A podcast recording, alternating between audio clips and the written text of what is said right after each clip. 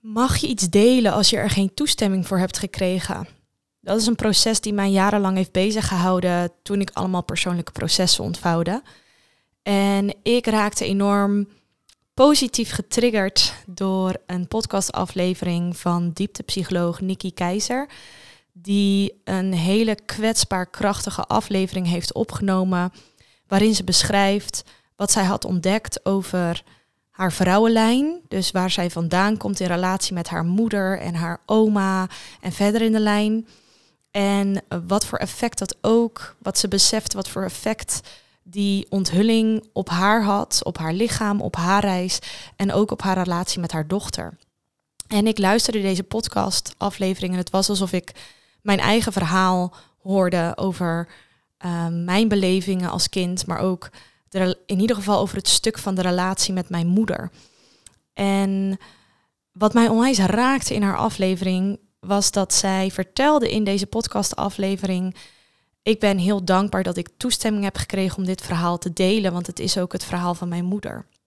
En ik werd ontzettend verdrietig, want ik voelde, terwijl ik afgelopen week een ontzettend kwetsbare post heb geschreven over hoe ik de relatie met mijn moeder heb ervaren en de dingen die ik ben tegengekomen in het ontvouwen van familiesystemische trauma, transgenerationeel trauma, wat dus van generatie op generatie kan worden overgedragen wat gevoeld kan worden in je eigen lichaam.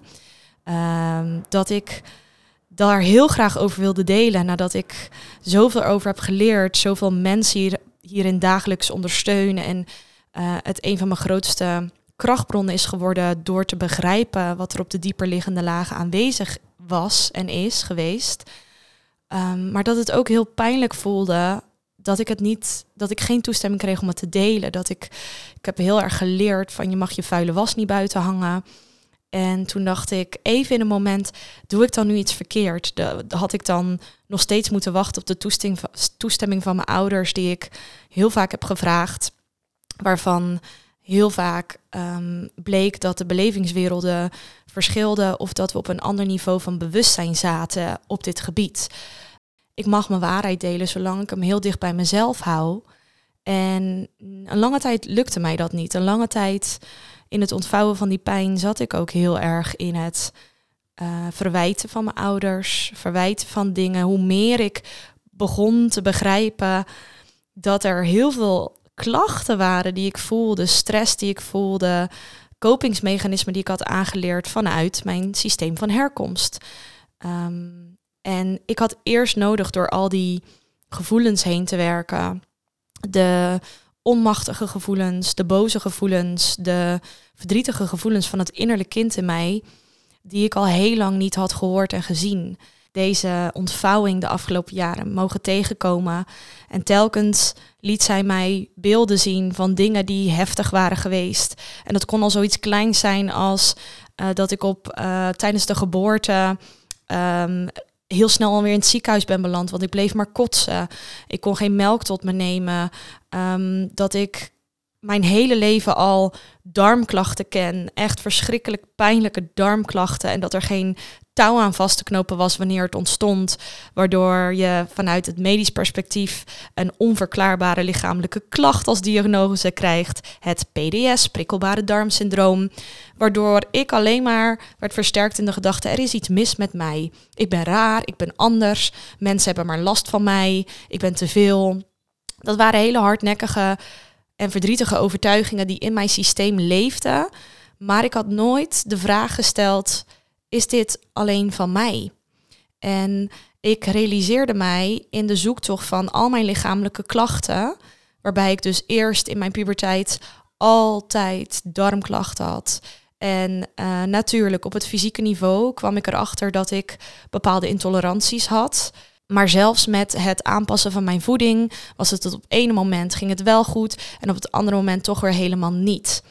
En net zoals in aflevering, die zoektocht, die zoektocht naar mezelf, het begrijpen van mezelf, um, die begon zich ook te ontvouwen door niet alleen naar mezelf te kijken, maar ook naar waar kom ik vandaan. Um, ja, ik ben de eerste dochter. uit een systeem met drie kinderen, eigenlijk vijf als je meerekent, dat voor mij een geboorteverlies heeft ervaren van een tweeling. De eerste dochter. En ehm, ja, waar kom ik nou vandaan? Wat heb ik meegekregen vanuit hoe ik ben opgevoed? Wat heb ik gezien tussen mijn ouders? Wat heb ik gezien? Hoe, hoe heb ik de wereld in mij opgenomen? En al snel leerde ik dat ik, dat ik de wereld om mij heen als heel erg onveilig ervaarde. En dat ik had te ontdekken waarom. En dat ik ook bepaalde mechanismen had om iedereen dan maar buiten te houden, omdat ik het heel spannend vond als mensen dichtbij kwamen. Eigenlijk was de aanstichter van het verder onderzoeken dan het medische of het wetenschappelijke waar ik helemaal in was geschoold, was eigenlijk dat ik continu lichamelijke klachten had. Een overweldiging van emoties die ik niet kon plaatsen. En ehm, dat ik het zat was om maar steeds te denken dat er iets mis was met mij. En dat ik zo diep van binnen een, een zielsbeweging voelde van er is meer. Uh, maar dan had ik wel nodig alles eerlijk te ontvouwen. En ik had wel geleerd al op vroege leeftijd dat ik verantwoordelijk was voor de emoties van een ander. Dus ik hield automatisch heel veel rekening met de ander. En ik probeerde me dan kleiner te maken of groter uit bescherming. Ik, ik was steeds op zoek, hoe moet ik zijn voor jou? Terwijl ik helemaal niet doorhad dat ik daardoor het contact met mezelf verloor. Dus een groot onderdeel van mijn reis is het contact met mezelf weer herstellen. Echt verbinding maken met mezelf in mijn lichaam. Leren aarden, leren gronden, mijn innerlijk kindje ontdekken. En in die reis ontdekte ik eigenlijk ook heel veel over mijn systeem van herkomst. Dat er heel veel op de vrouwenlijn aanwezig was. Wat ik, ja, wat mij niet bekend was. En hoe meer ik het opende, hoe meer ik zag wat er op die vrouwenlijn speelde. Uh, hoe meer ik begon te ontdekken over mijn relatie en mijn gevoel met mijn moeder en haar, haar relatie met haar moeder. En zo de hele lijn kon gaan zien, omdat we dat dus echt in ons lichaam kunnen ervaren. Want ja, het kan tot zeven generaties terug kan het gevoeld worden als er eventueel trauma of onverwerkt of onuitgesproken zaken zijn in een familiesysteem. Uh, hoe meer mijn klachten in eerste instantie verergerden. En de katalysator voor dat proces was het nog niet zwanger worden. En ik was toen al een tijdje van de pil af. En toen kreeg ik echt naast darmklachten ook hele heftige klachten met mijn menstruatie. En ik liep daar helemaal in vast. En weer in die pijn van er is iets mis, er is iets mis. En dan weer in het ziekenhuis zitten en te horen krijgen, er is eigenlijk, er wordt niet echt iets gevonden. Uh, met als laatste optie kreeg ik toen van ja, het is onverklaard niet zwanger, maar mogelijk is het endometriose. Ik had niet het typische beeld daarvan, want ik uh, menstrueerde niet heftig. Ik had juist een hele, um, heel weinig menstruatie en altijd zwart. Uh, alsof het oud bloed was. En een hele opgezette buik. En dat in combinatie soms met triggers, met mijn darmen, maakte dat ik soms dagen niet kon functioneren en echt aan het overleven was met een lichaam dat continu liet weten: ik heb pijn, kijk naar mij, kijk naar mij. Wat ik lastig vind is, en wat ik dus lastig heb gevonden, want voor mij was het dus echt een groot doorbraakmoment, dit moment dat ik die post heb gedaan. En ik kan niet beschrijven wat er in mijn cellen is geactiveerd, wat er, wat er is gebeurd in mijn lichaam nu ik dit eindelijk heb uitgesproken, heb verwoord vanuit mijn zuivere belevingswereld voor mijn innerlijk kindje, dicht bij mijn eigen waarheid. Dat ik ook deze aflevering voelde op te nemen, omdat ik hoorde Nicky Keizer zeggen, ik heb toestemming gekregen. Ik heb dus geen toestemming gekregen van mijn ouders om überhaupt iets te zeggen over ja, mijn opvoeding, hoe ik dingen heb ervaren. En ik leerde, ik mag altijd mezelf uitspreken en mijn waarheid. En het is ook nodig, want als ik dat niet doe, wat je niet uit, wat je niet mag uitspreken vanuit jouw belevingswereld, vreet je op van binnen. En mijn darmen stonden continu voor wat mag je loslaten.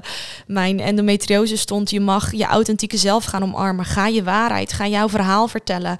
Ga de schrijver in jezelf omarmen. Omdat ik al op hele jonge leeftijd ben begonnen met schrijven en voelde dit is mijn pad. En ook voelde dat ik op zielsniveau iets hierin mocht betekenen. Die kwartjes vallen nu natuurlijk al allemaal. Dat had ik toen niet. Ik heb gewoon een hele lange periode geworsteld um, me slachtoffer gevoeld van mijn situatie. ik had het gevoel dat ik geen keuze had. En ik herinner me nog ook dat ik in een dagboekje heb geschreven. Dat was vorig jaar in de zomer ongeveer na een soort climax van alle processen die ik openbaarde. Want op het moment dat jij naar je familiesysteem gaat kijken en alles wat daarin zit, wat jij dus vanuit jouw lichaam als signaal krijgt van hé, hey, hier kijk je naar, er is hier iets, dit mag je helen. Hoe meer er ook gebeurt in de dynamieken van het systeem. Want elke familielid voelt wanneer jij een beweging maakt, wanneer je iets anders doet, wanneer je niet meer op de plek gaat staan die ze bekend of gewend van jou zijn. Um, en ja, het heeft heel veel opengebroken. En ik zat steeds te zoeken hoe kan ik deze aflevering dan. wat is mijn intentie? Wat is mijn intentie met deze aflevering? En toen voelde ik heel sterk, ja, soms krijg je geen toestemming. Soms zijn er mensen die niet blij zijn met het pad wat je bewandelt, wat je openlegt, wat je openbreekt. Soms zijn er geheimen in een familiesysteem of dingen die altijd stilgehouden zijn of thema's van je vuile was niet buiten hangen of alles doen we in dit gezin of dit familiesysteem op deze manier en jij hebt dat niet te doorbreken en als je dat wel doet ben jij het probleem. Um, dat wordt ook wel de cycle breaker genoemd. En ik ben die processen allemaal aangegaan door alles heen. En ik schreef op een gegeven moment ook in mijn boekje: Ik ben bereid alles te verliezen als ik mezelf ervoor terugkrijg. En in deze aflevering neem ik je mee in wat processen, maar ook met de hele belangrijke boodschap die ik wil meegeven: dat je, als je voor jezelf kiest, ik dacht altijd, als ik nu voor mezelf kies, dan verlies ik mijn familie. Want dat, die dreiging en dat gevoel heb ik heel lang ervaren. Maar door de hele spirituele ontwikkeling, de groeiprocessen die ik de afgelopen jaren heb mogen meemaken, leerde ik dat dit doen ook kiezen is voor je familie, voor je voorouders die trots naar je kijken dat je iets aan het helen bent, die wel op andere niveaus, op andere energetische niveaus met je meekijken, meevoelen, die trots zijn dat je dit nu doorbreekt. Ik heb zoveel prachtige cycle breakers en vrouwen in mijn sessies, uh, berichten die ik dagelijks krijg. Ik, ik wil eigenlijk met deze aflevering zeggen, je wordt gezien. En ik weet dat het af en toe pijn doet. En ik wil je laten weten dat je altijd je eigen waarheid mag spreken. Uh, vanuit je eigen belevingswereld mag praten, eigenaarschap kunt leren nemen. En vooral dat je jezelf kunt leren dragen door alle emoties heen, door alle pijn, door alle afwijzing die misschien gevoeld wordt. En dat er zoveel spiegelingen in het leven zijn. Um, en dat je jezelf kunt leren liefhebben. Dat als je echt jezelf lief hebt en accepteert, dat je ook meer acceptatie kunt vinden in de omstandigheden. En dat is niet altijd even eenvoudig. Ik heb er ook jaren over gedaan. Ik heb ook moeilijke periodes meegemaakt. En er zullen vast nog wel eens moeilijke periodes komen. Want er zijn zoveel mensen die ook vaak nu tegen mij zeggen: Jeetje, wat je allemaal voor processen aangaat en hoe mooi je dat verwoordt. En je bent nu eenmaal helemaal lichte liefde. Nee, ik ben ook nog steeds Elodie die af en toe huilt, die af en toe weer even haar innerlijk kindje voelt, die af en toe weer even voelt waarom lopen de dingen zo. Die momenten, die gedachten komen ook nog wel eens in me op. Maar het is de kunst om steeds te ervaren dat je een keuze hebt in hoe je dan er voor jezelf bent. Uh, hoe je voor jezelf opkomt dagen, elke dag opnieuw. En dat is mijn grootste kracht. En dat is wat ik mensen wil leren om je eigen innerlijke kracht, je innerlijke wijsheid te voelen. En ik hoop dat ik je met deze aflevering inspireer, dat je mijn woorden voelt. Ik hoop dat als ergens mijn familie besluit dit te luisteren, dat ze voelen dat het allemaal vanuit liefde is. En dat ik blij ben dat ik dit proces ben aangegaan om te helen. Om, en dat ik nu geen lichamelijke klachten meer heb. Dat mijn menstruatie weer goed is. Ehm, dat ik voel dat het zieltje dichtbij is. En dat dat allemaal is omdat ik de stappen heb durven zetten keer op keer om te verbinden met mezelf, verbinden met alles wat op de diepere en hogere lagen in ons zielsbewustzijn aanwezig is. En dat het mijn missie voelt om dat ook voor anderen te mogen doen, voor professionals, voor vrouwen, voor mensen die voelen, die resoneren op mijn woorden. Dus ja, dit doe ik vanuit liefde. Dit doe ik vanuit licht en de liefdevolle bewustwording die ik heb gekregen in jarenlange processen ontvouwen over mezelf, over mijn eigen innerlijke wijsheid, over een familiesysteem, over wat trauma betekent, over lichaamsbewustzijn, over zielsbewustzijn. En het is een van de belangrijkste leidraad. En het is wat maakt dat ik voel dat ik binnenkort hier een heel mooi boek over mag schrijven. Met mijn volle kwetsbaarheid. Ehm, ga schrijven met mijn diepe wijze woorden wil delen.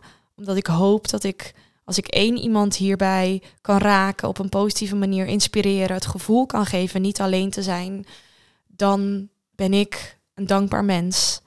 Ehm, want we doen de dingen niet alleen. Er, is zoveel verbondenheid. En inmiddels ervaar ik die verbinding. En dat is het grootste goed wat je als mens kunt ervaren. Dus ehm, ja, ik hoop dat je met plezier naar deze aflevering luistert. En feel free to comment en um, of mijn berichtje te sturen. En ja, je wordt gezien, lief mens. Dit is mijn verhaal en dit zijn mijn woorden die je mag horen.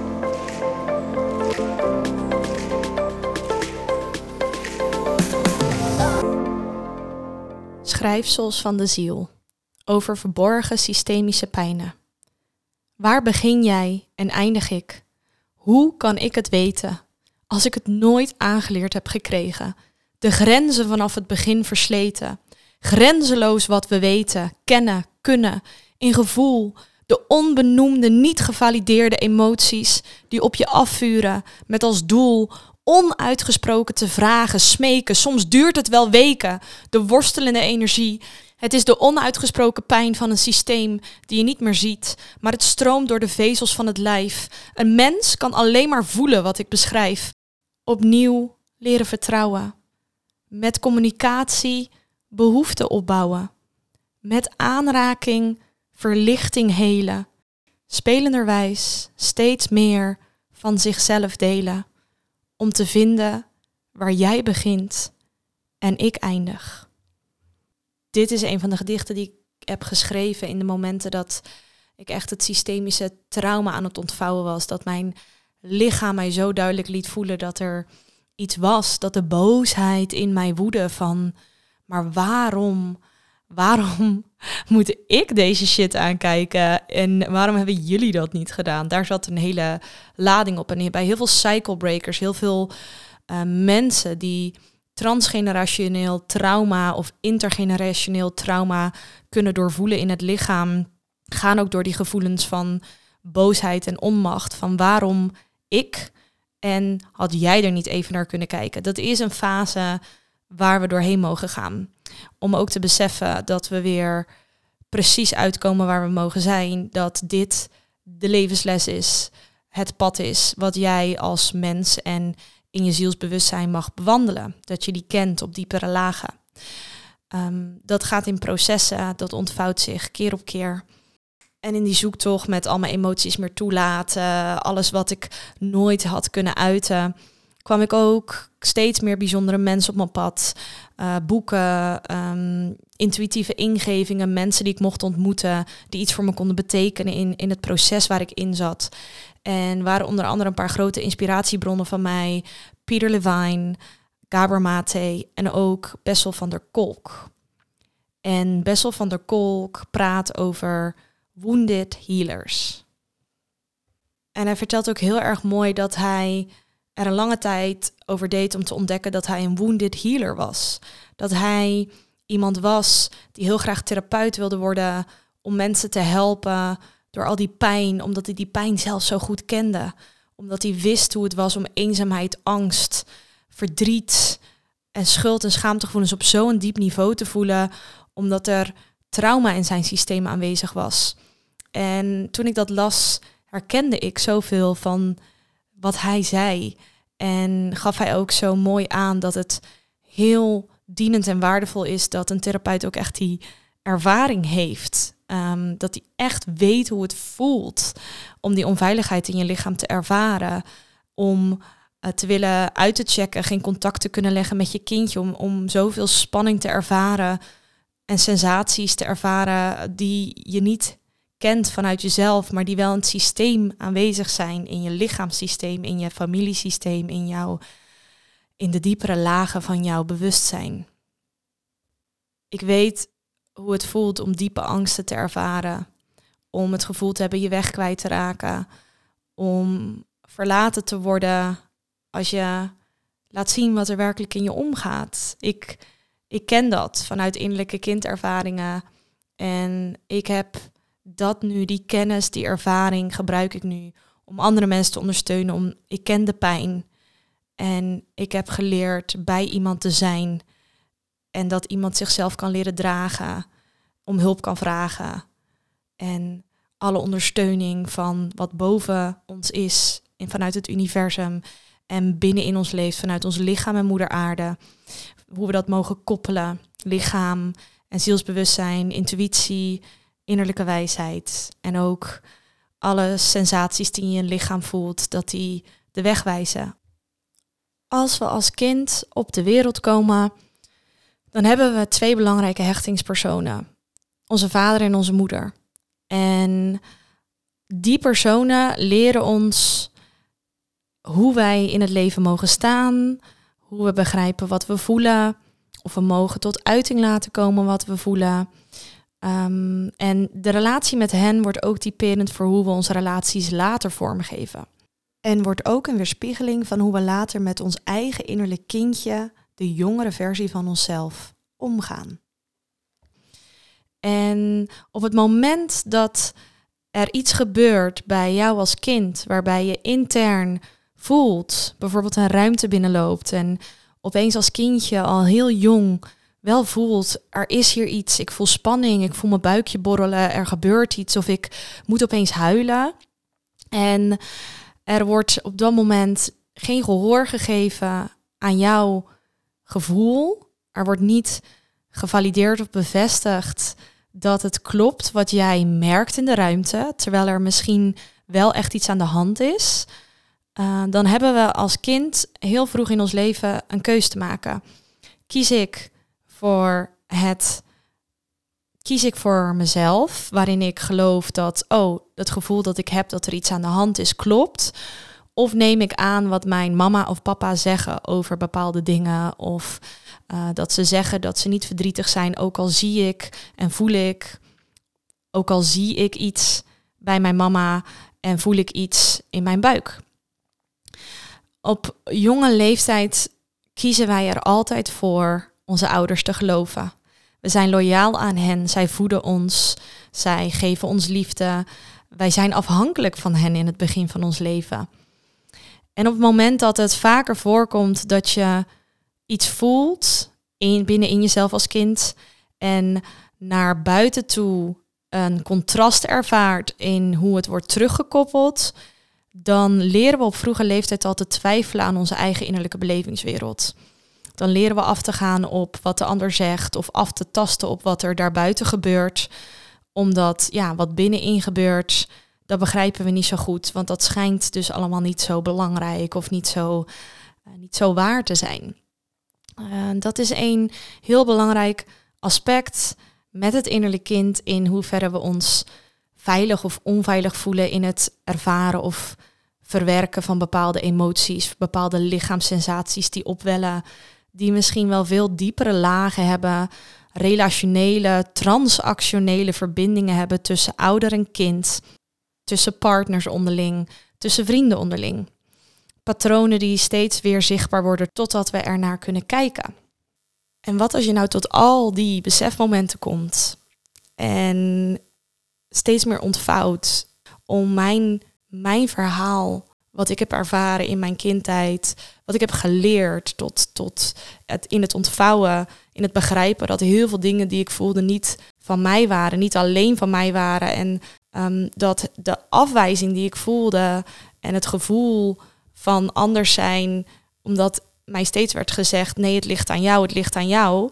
Hoe erg ik ben gaan twijfelen aan mijn innerlijke belevingswereld, aan mijn realiteit, hoeveel ja, last ik daarvan heb gehad jarenlang. En nogmaals, hè, ik heb een intens groot loyaliteitsconflict ervaren. Jarenlang op mag ik dit verhaal gaan delen, want ik hou zielsveel van mijn ouders. En ik weet dat ze alles aan mij hebben gegeven wat in hun macht lag, wat ze konden.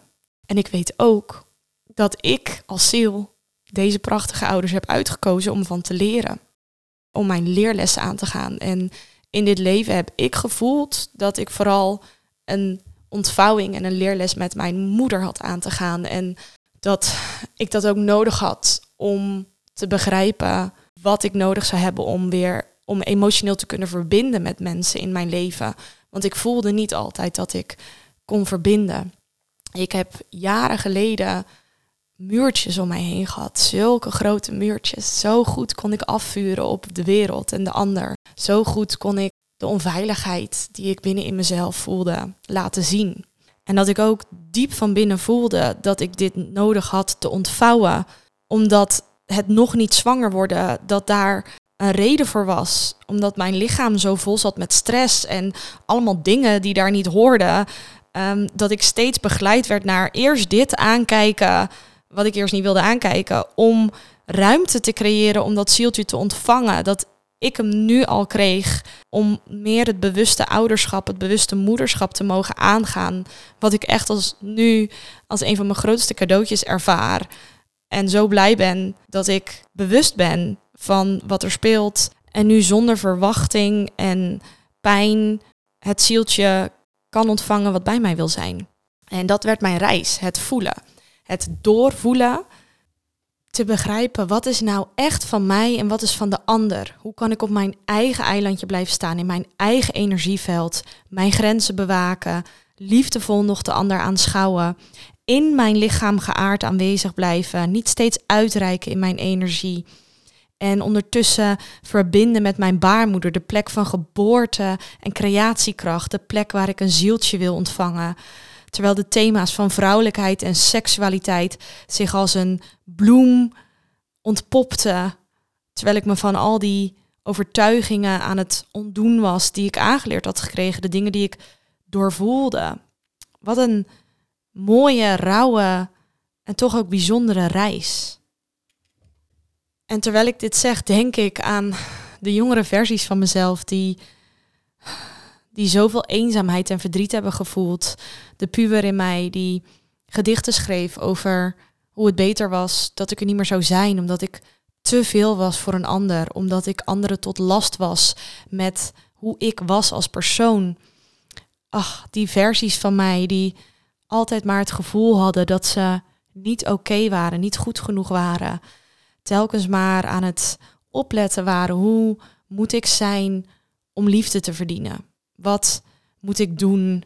Wat moet ik veranderen aan mezelf? De, de strijd die deze versies telkens leverde. En hoe ze nu steeds op een podium met mij staan en zeggen: Vertel mijn verhaal.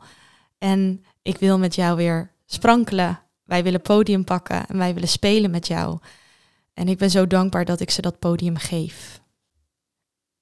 Een van de belangrijkste overtuigingen die ik had te doorbreken om echt mijn helingsproces aan te gaan, was iets wat ik had aangeleerd vanuit het systeem, vanuit mijn kindmodus. Ik had heel erg geleerd, wij zijn goed en de ander is niet goed. En dat zeggen we dan weer vanuit transactionele. Ik ben oké, jij bent niet oké. Ik ben altijd oké en als er iets is, dan moet ik bij jou kijken wat het probleem is. Uh, als je zo bent opgevoed, dan wordt het heel moeilijk om eigenaarschap te nemen als jij wel eens een keer een gedrag iets doet wat uh, niet oké is. Ik heb uh, mensen die mij van vroeger kennen, ik heb wel een hele koppige modus, een beschermer gehad.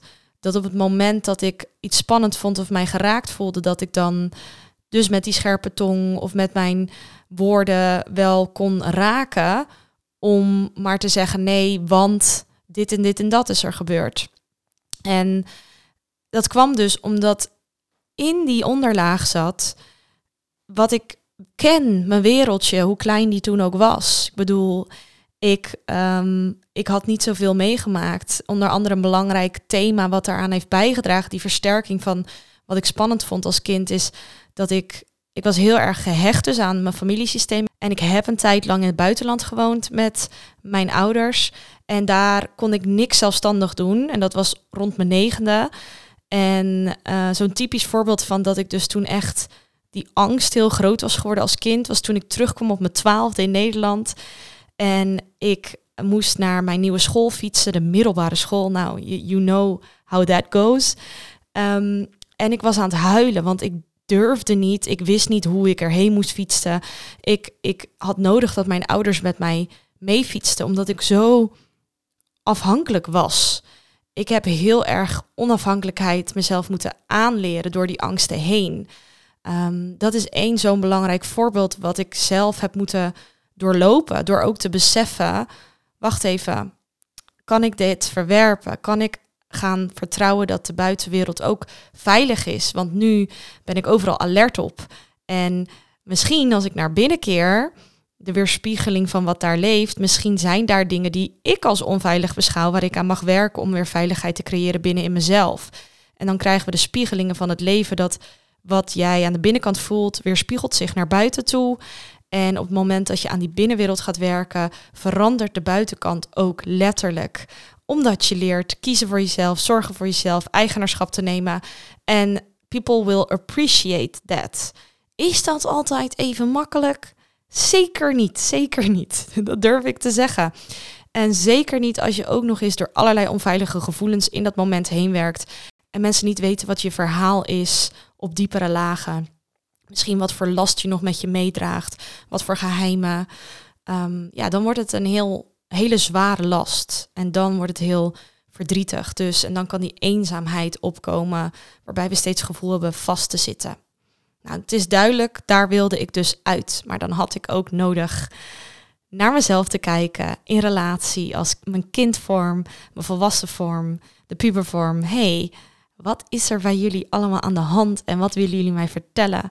Inclusief alle beschermertjes die heel goed mij steeds beschermden als de pijn iets te heftig werd. En ja, ik dan weer eenzaam besloot alles zelf op te lossen. Die tijd is voor mij nu geweest. En als jij dit hoort en denkt, oh, ik herken dit zo, de tranen lopen langs mijn wangen, dit, dit, dit herken ik, dan wil ik alleen maar zeggen, het is oké. Ik weet hoe ingewikkeld het kan voelen, hoe verwarrend, hoe vermoeiend, omdat je diep in je hart bewust bent van wat je doet en het heel graag anders wil doen, maar even nog niet weet hoe, want je hebt niet anders aangeleerd gekregen. So please, don't be too hard on yourself. En heb jezelf lief en voel maar weer wat jij mag doen om dan te verzachten. Want we zijn allemaal mens en we maken allemaal dit soort dingen mee. En het is de kunst om ook in die kwetsbaarheid weer te mogen verzachten en niet dat kritische stemmetje wat je blijkbaar kent tegen je te gebruiken. Als je hebt ervaren dat één of beide van jouw ouders emotioneel onbeschikbaar zijn geweest voor jou, kan het ook zijn dat jij later een emotioneel onbeschikbare partner opzoekt, omdat je dat kent. Mijn eerste lange relatie, dat was een vierjarige relatie toen ik 18, bijna 19 volgens mij was. En die ging vanaf het eerste moment eigenlijk vreemd. En met alle ruzies, chaos, drama en heftige dingen die er gebeurden. En wat ik nog heel erg herinner aan die periode is dat ik niet wist op een gegeven moment meer wie ik was los van hem. En in gedrag en in woorden kon hij me continu kleineren. En uh, op mijn plek zetten, op een plek zetten die blijkbaar voor mij bekend was en comfortabel, terwijl het niet een gezonde en een krachtige plek was. Ik bleef vier jaar bij hem. Ruzie, ik huilen, verhaal omdraaien, hij mij troosten, ik niet boos worden. En dat herhaalde zich en herhaalde zich en herhaalde zich. Uh, waarbij ook hij continu mij uh, liet twijfelen aan mijn eigen waarheid. Um, en ik echt heel erg in de war raakte, heel vaak. Um, dat noemen ze ook wel vanuit de psychologie gaslighting. Dat iemand dus zo goed kan liegen dat hij jou dat iemand zo glashard en goed kan liegen dat als jij een foto hebt dat iemand staat te zoenen in een kroeg en je zegt je staat daar te zoenen, dat ze nog steeds zeggen jij bent echt gek bij je hoofd. Dat ben ik niet. Dat is gaslighting, dat je dus echt voet bij stuk houdt, zelfs als er bewijs is. Uh, in zo'n soort relatie zat ik. En ik herinner mij ook in uh, dat proces toen ik nog echt vast zat in die slachtofferrol, die pijn, die eenzaamheid dat ik heel vaak dacht, waarom overkomt dit mij? En dat ik zo, zo, ah, ik voel haar ook weer, dat dat meisje in mij zo, zo erg op zoek was naar liefde. En dat ze bezig was met proberen liefde te verdienen. En hard te werken voor liefde, want dat is wat ze kende. En gelukkig voor een huis kopen, voor het hele gedoe, het hele echte serieuze gedoe, heb ik toen het echt uitgemaakt. En kwam ik pas later tot het besef dat ik de verkeerde vraag had gesteld. De vraag was niet waarom doet hij mij dit aan? Want zijn gedrag was niet oké. Daar, kan ik, daar kan je een heel boek over schrijven. En ik heb ook een periode gezegd toen nadat het uitging van... ik ga ooit een boek over jou schrijven, want wat jij hebt gedaan is niet oké. Maar daar ging het niet om. De belangrijkere vraag was, waarom ben ik in deze relatie gebleven? Waarom heb ik mij dit aan laten doen? Waarom ben ik gebleven terwijl ik wist dat het niet oké was? Waarom heb ik niet voor mezelf gekozen? En die laag, die zat weer veel dieper dan mij. Die ging weer helemaal terug in een familiesysteem, waardoor ik begon te begrijpen het thema van kleinering, onderdrukking van de vrouw, mijn thema op seksualiteit, Um, er kwam heel veel samen op wat ik met hem had ervaren. En um, dat is dus wat ik je hierin eigenlijk wil meegeven. Soms trek je dus een partner aan die lijkt op een van je ouders. Uh, in het stukje hoe verbind je met elkaar. Betekent niet dat het een toxische of slechte relatie zal worden. Uh, je kunt ook kiezen samen te helen dan heb je wel nodig dat alle tweede partners bereid zijn, of in ieder geval zeggen: ik wil uiteindelijk dat stukje wel aankijken binnen in mezelf. En natuurlijk is het allerbelangrijkste daarin dat je je veilig voelt. Veiligheid is de basis. En leren je behoeften en je grenzen communiceren naar elkaar. Dat is continu een dans. Ik herinner me nog een van de momenten van, de, van die doorbraakmomenten. Ik had uh, dus ontzettende klachten ook met mijn menstruatie. Hele heftige pijnen. Bijna zo heftig dat ik niet kon functioneren. Steeds maar bang dat er iets mis zou zijn met mij. Want dat was ook de realiteit die ik steeds ja, in mijn lichaam. Want dat was ook de realiteit die ik aangeleerd had gekregen dat er iets mis was met mij. Um, dat ik een keertje zo verdrietig zat op het bankje buiten in mijn tuin. En ik, weet je, ik had het veld geopend. Er kwam steeds meer contact met mijn intuïtie, met de. Ik had een krachtdier ontmoet in een, in een visualisatie, een, een wolf die naast mij stond en steeds mij in die momenten dat ik zo worstelde met alles zei: Ik ben er, ik ben er, ik ben er ook voor jou. En dan ging die naast me zitten in de visualisatie en dan voelde ik me zo gesteund.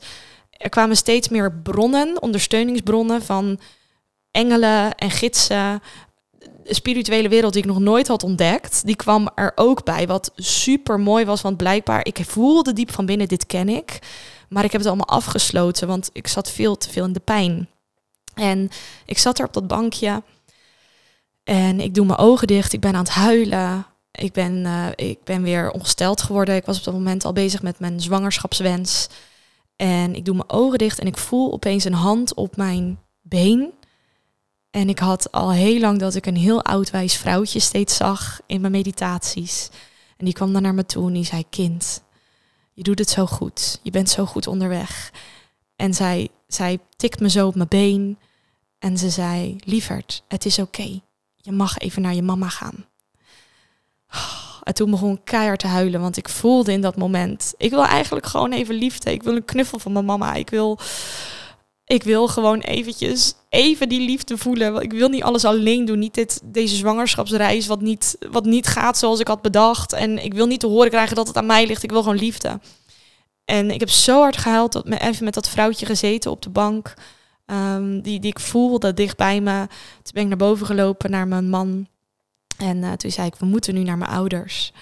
Toen Toen zijn we naar mijn ouders gereden. Toen ben ik naar binnen gelopen zonder wat te zeggen. En toen heb ik, ah, heb ik iets van twintig minuten zonder woorden in de armen van mijn moeder gelegen. En dat was heel helend. Dat was heel fijn.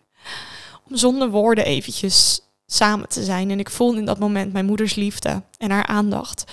En haar wens om er ook voor mij te zijn. En in dat moment hadden we dat even. En dat, en dat heb ik zo gewaardeerd. En dat heeft ook heel erg geholpen in mijn proces. Dus dat, dat was weer dat luisteren naar dat innerlijke stemmetje. Voorbij alle angsten, voorbij alle pijn. Toch even voelen wat ik nodig had en daarop te mogen reageren. Ehm, dat is een heel mooi voorbeeld van hoe het veld zich steeds voor mij opende, telkens weer.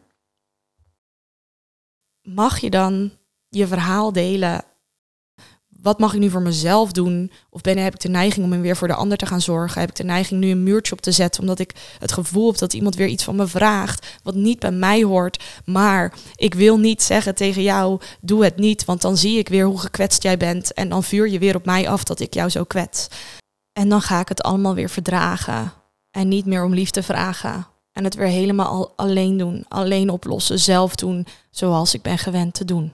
Als je dat kent in je leven, is dat een hele pijnlijke ontwikkelingsproces. Mag je je verhaal delen als je geen toestemming krijgt? In januari 2022 schreef ik daar al iets over. En dat, uh, dat ga ik even met jullie delen. Met de vraag die ik aan mezelf stelde: wat mag ik loslaten en achter mij laten? The need to feel approval for what you share, what you feel, what you do. You are allowed to share your journey, your wisdom. Through this, you enlighten yourself and those around you. Your great great grandmother is watching you and proud of every step you are taking. The healing that you are doing for the whole generational line, the healing your angel child will bring. Don't be mistaken by thinking it's yours to carry. It's your gift that allows you and us to let go. Let go of the fear. Let go of the insecurity. Let go of the pain. You don't need to hold on to it. Let us carry you as well. In this realm, we are able to. That's why we sent you the song, There Can Be Miracles When You Believe.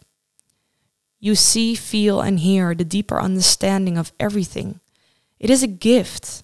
Use that gift wisely. Protect it. Guide your future angel child in it. You've experienced the pain inside your body in that need for approval. No one needs to give you that approval but yourself. No one needs to give you that approval but yourself.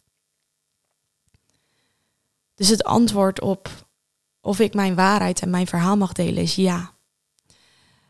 En het is pijnlijk als je daar de keus krijgt te kiezen voor jezelf of te kiezen voor je familie. Want in werkelijkheid zou die keuze er niet moeten zijn. In werkelijkheid wil ik die keuze niet. Maar door deze tekst besefte ik me, ik, het is niet kiezen tussen mijzelf of mijn familie. Dit is kiezen voor mezelf en mijn familie. Voor mezelf alle pijn van de familie die ik aankijk, wat allemaal vast zat in het systeem, wat allemaal uitgesproken is. Maar ook voor mijn familie die ik wil gaan creëren, mijn toekomstige kindjes, waar ik ook thema's mee zal hebben, uiteraard. En dat ik dan voel dat ik dat kan dragen, dat ik reflectief genoeg ben om te eigenaarschap te nemen over mijn stukken en nooit dat kind de schuld gaan geven van mijn gevoelens. Ik besefte me dat, dat dit, dat ik dat er geen kiezen was, dat dit gewoon de keuze was.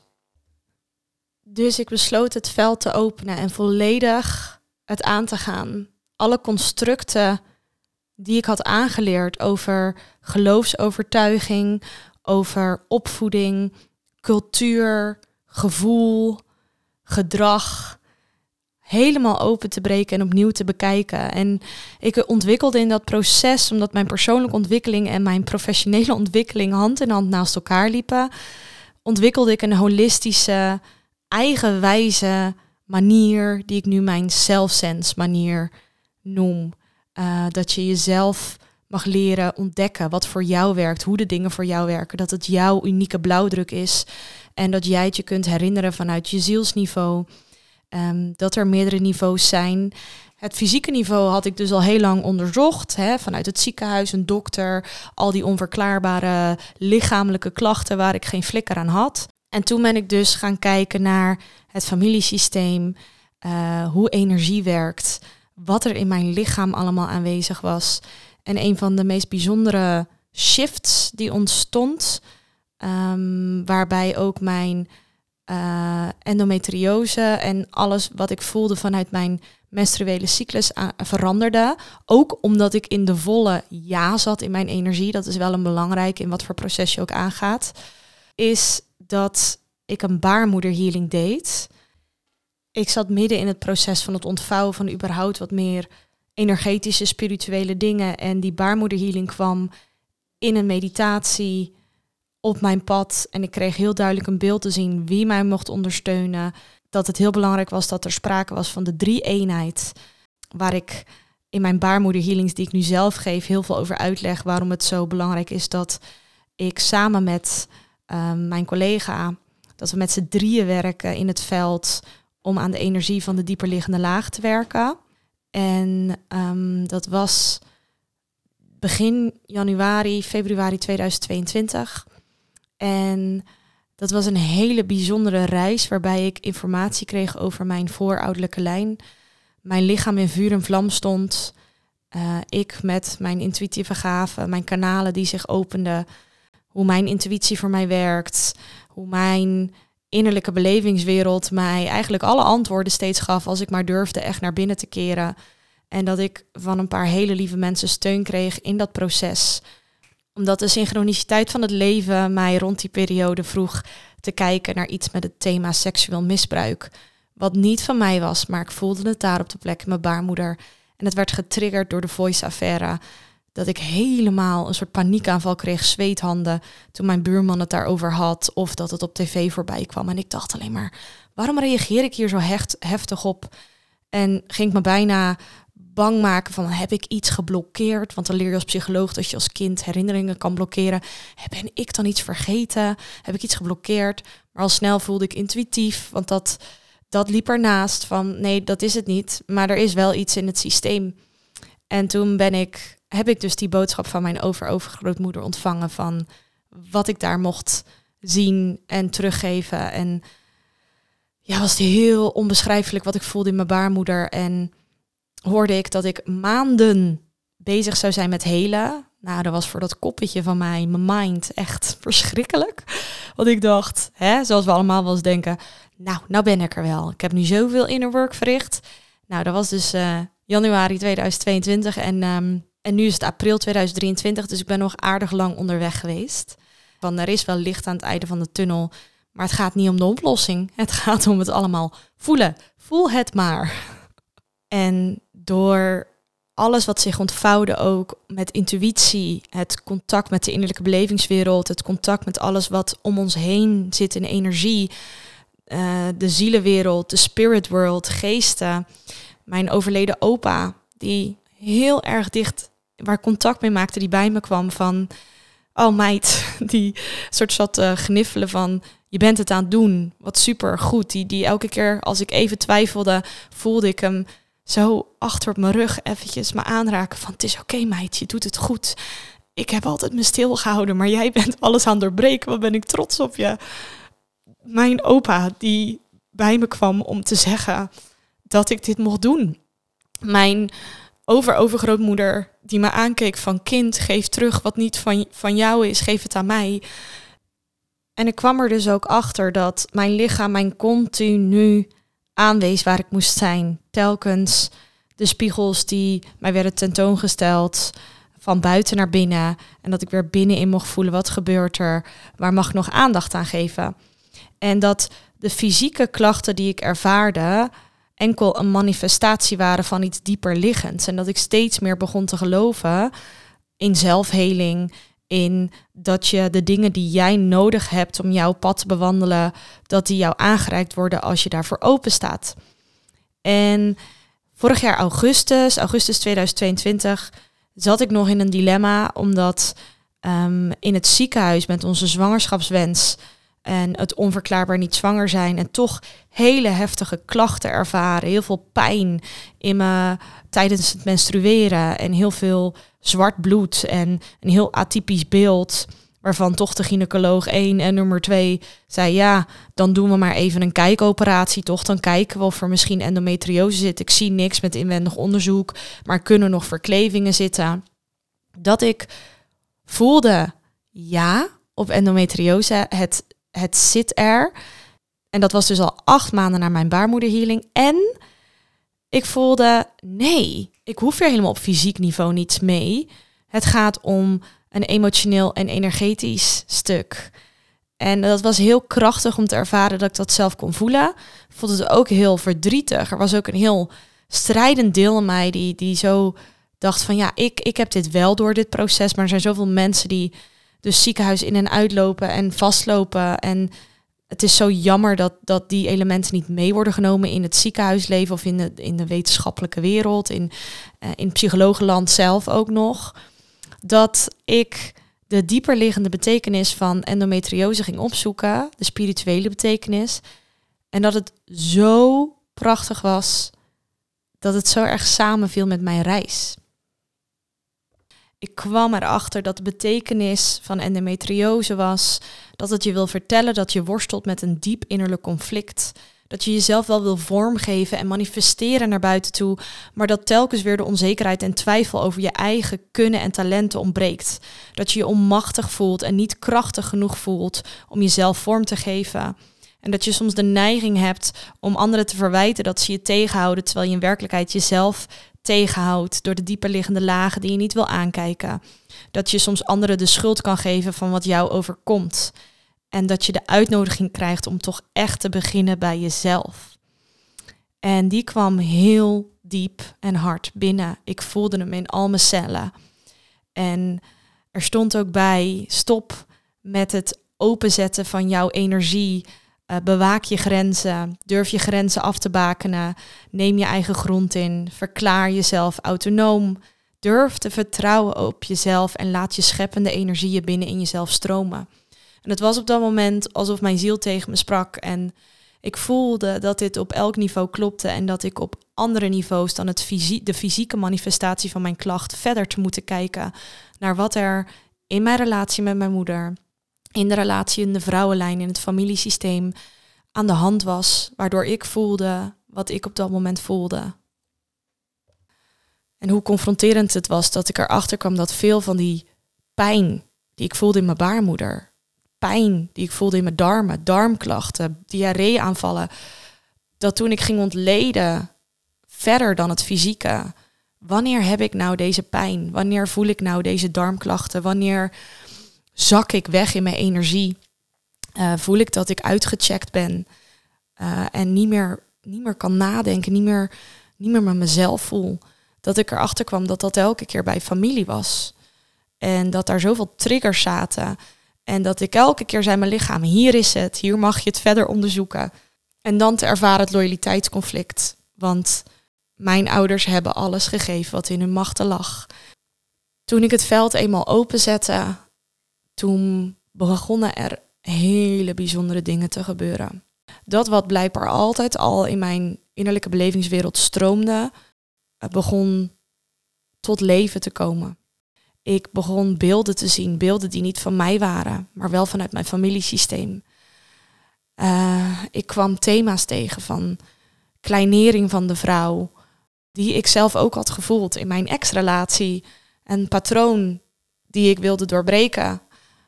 Jouw vader leert je hoe je mag bewegen door het leven, leert je begrenzen, leert je hoe jij staat in het leven. En jouw moeder leert je de verbinding met jezelf in je lichaam in relatie tot de ander. En beide leren je daarin iets of leren je daarin wat je nog te leren hebt.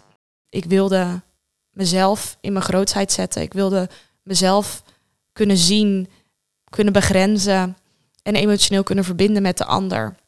Tegelijkertijd was het een van mijn mooiste periodes. En, dat, en dit is ook hoe ik mensen in mijn sessies steeds leer: dat het naast elkaar mag lopen en dat je ook iemand nodig hebt die jou begeleidt in het en-en stukje, de pijn, maar ook wat daarnaast mag zijn. En dat is namelijk hoe meer ik dit trauma en deze pijn begon te ontvouwen, hoe meer ik in contact kwam met mijn innerlijke belevingswereld, met mijn gevoelens en ook met de magie en de synchroniciteit en de tijdspaden die op zielsniveau voor ons bestemd zijn. Ik kwam in contact met een stukje spiritualiteit binnen in mezelf, met een stukje zinsgeving binnen in mezelf, die ik niet eerder had ontdekt. Omdat ik altijd gericht was op iemand buiten mij, altijd gericht was op de ander, altijd aan het aftasten was. Ik kon niet binnen in mezelf zakken, want daar voelde het te onveilig, te onprettig. Had ik een innerlijk kindje die schreeuwde waar ik niks mee wist te doen op dat moment. Het werd rauw, omdat je dan zegt, ik ga iets ontvouwen, ik ga iets aan. En tegelijkertijd was het zo mooi, omdat ik een hele voorouderlijke lijn achter mij zag staan. Uh, en die tegen mij zei, lief kind, het is zo krachtig wat je doet. Het is zo mooi wat je doet. Wij zijn blij dat je dit doet. Jij kunt dit. Jij, jij mag dit. En dat ik af en toe tegen ze zei: Ja, hartstikke leuk dat jullie dit vinden. En dat jullie dit. Maar waar, ik, wie zegt dat ik dit wil? Ik heb hiervoor gekozen. En ik voel ook nu, met waar ik nu sta, dat het helemaal oké is zoals het heeft gelopen. Um, dat ik ook mega dankbaar ben. Dat ik nog steeds zielsveel van mijn ouders hou. En dat ik nodig had te erkennen dat, nou, dat ik als kind bepaalde dingen heb meegemaakt. Dat ik een onveilige hechtingstijl, zoals we dat in de psychologie noemen, had op dat moment. En dat ik heel erg pijn voelde omdat ik had ervaren dat zowel mijn vader als moeder in bepaalde bepaalde thema's in mijn leven emotioneel onbeschikbaar waren geweest. En de uitnodiging kreeg om dat te onderzoeken op veel diepere lagen waar dat vandaan kwam. Want ja, zij komen weer van hun vader en moeder en dat gaat weer terug en terug. En ik vond ook, omdat in die mooie tekst die ik net voorlas, werd er ook gezegd: Your great great grandmother is watching you. En ik heb toen uh, in februari een baarmoederhealing gedaan, die ik nu ook aan vrouwen geef. Uh, waar ik heel veel beelden kreeg te zien van wat er is gebeurd in die voorouderlijke lijn. Wat voor pijn daar zit. Wat dus blijkbaar mijn moeder ook kan voelen. En ik ook. En ik kreeg toen te zien wat ik mocht teruggeven, energetisch. Terwijl ik dat deed, heb ik een pijn in mijn baarmoeder gevoeld. Dat kun je niet, dat kan ik niet beschrijven. Dat is echt iets, dat kun je alleen ervaren. Bij alles wat ik doe, ook in mijn sessies. Het is, zijn dingen die je niet altijd kunt verklaren, maar wel kunt voelen. En um, een van de grootste cadeautjes die is ontstaan door het ontvouwen van de trauma uit mijn vrouwenlijn. En het erkennen van de relatie waar ik naar verlangde met mijn moeder en niet heb zoals ik hem zou wensen. Dat mijn eigen vrouwelijkheid begon te ontdekken. Mijn seksualiteit, mijn lichaam, mijn baarmoeder. Dat hoe meer ik contact maakte en mijn eigen weg daarin begon te vinden, Um, en de pijnen steeds minder werden, mijn lichaam steeds meer verzachtte in die reis. Dat mijn intuïtie mij steeds makkelijker ging vertellen wat mijn pad was. Dat ik merkte de kracht van mijn woorden en mijn schrijven. Hoe mijn schrijven mij al mijn hele leven ja, ondersteund had in het helder weten en voelen wat op mijn pad kwam. En dat door eerlijk te zijn naar mijn innerlijk kindje, door eerlijk te zijn naar mezelf, op alle fronten. Wat ik had gevoeld, wat ik misschien in gedrag ooit heb gedaan, wat voor pijnen ik heb gevoeld, uh, wat voor magie ik als kind altijd al heb gevoeld. Het begrijpen van dat ik de wereld anders kan beleven dan een ander en dat dat oké is. Dat ik niet meer zo mijn best hoef te doen om aardig gevonden te worden. Al die processen kwamen op gang doordat ik gewoon ging leren werken met wat dient. En te begrijpen dat alles dient, dat er de cycli van leven zo werkt. En dat er altijd liefde is en we telkens weer opnieuw mogen vertrouwen. En uh, dat soms allergischer wordt voor mensen de overgave in mogen. De vrouwelijke yin-energie.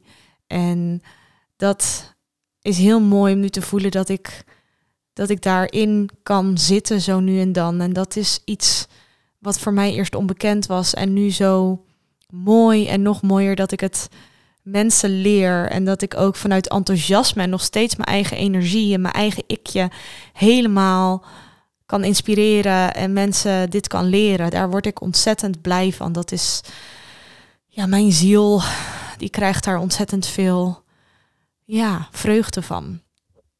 Ik heb nog een heel stuk die ik erachteraan wil vertellen. Je kunt je voorstellen dat ik hier dus een boek over kan schrijven en ga schrijven. Met alle dimensies die er zitten. En ik hoop dat ik je heb kunnen meenemen in de eerste stroom van woorden, gevoelens, inzichten. Uh, het voelde als een. Het voelde als een samenspel. En um, stay tuned voor aflevering 2, waarin ik jullie graag meeneem. Wat is dan nu het resultaat? Wat, wat, heeft, het, wat heeft deze weg me opgeleverd? En wat, wat heb ik ook ontdekt nog aan mooie dingen? En ja, waar ik nu sta op dit moment. En dat deel ik met heel veel plezier.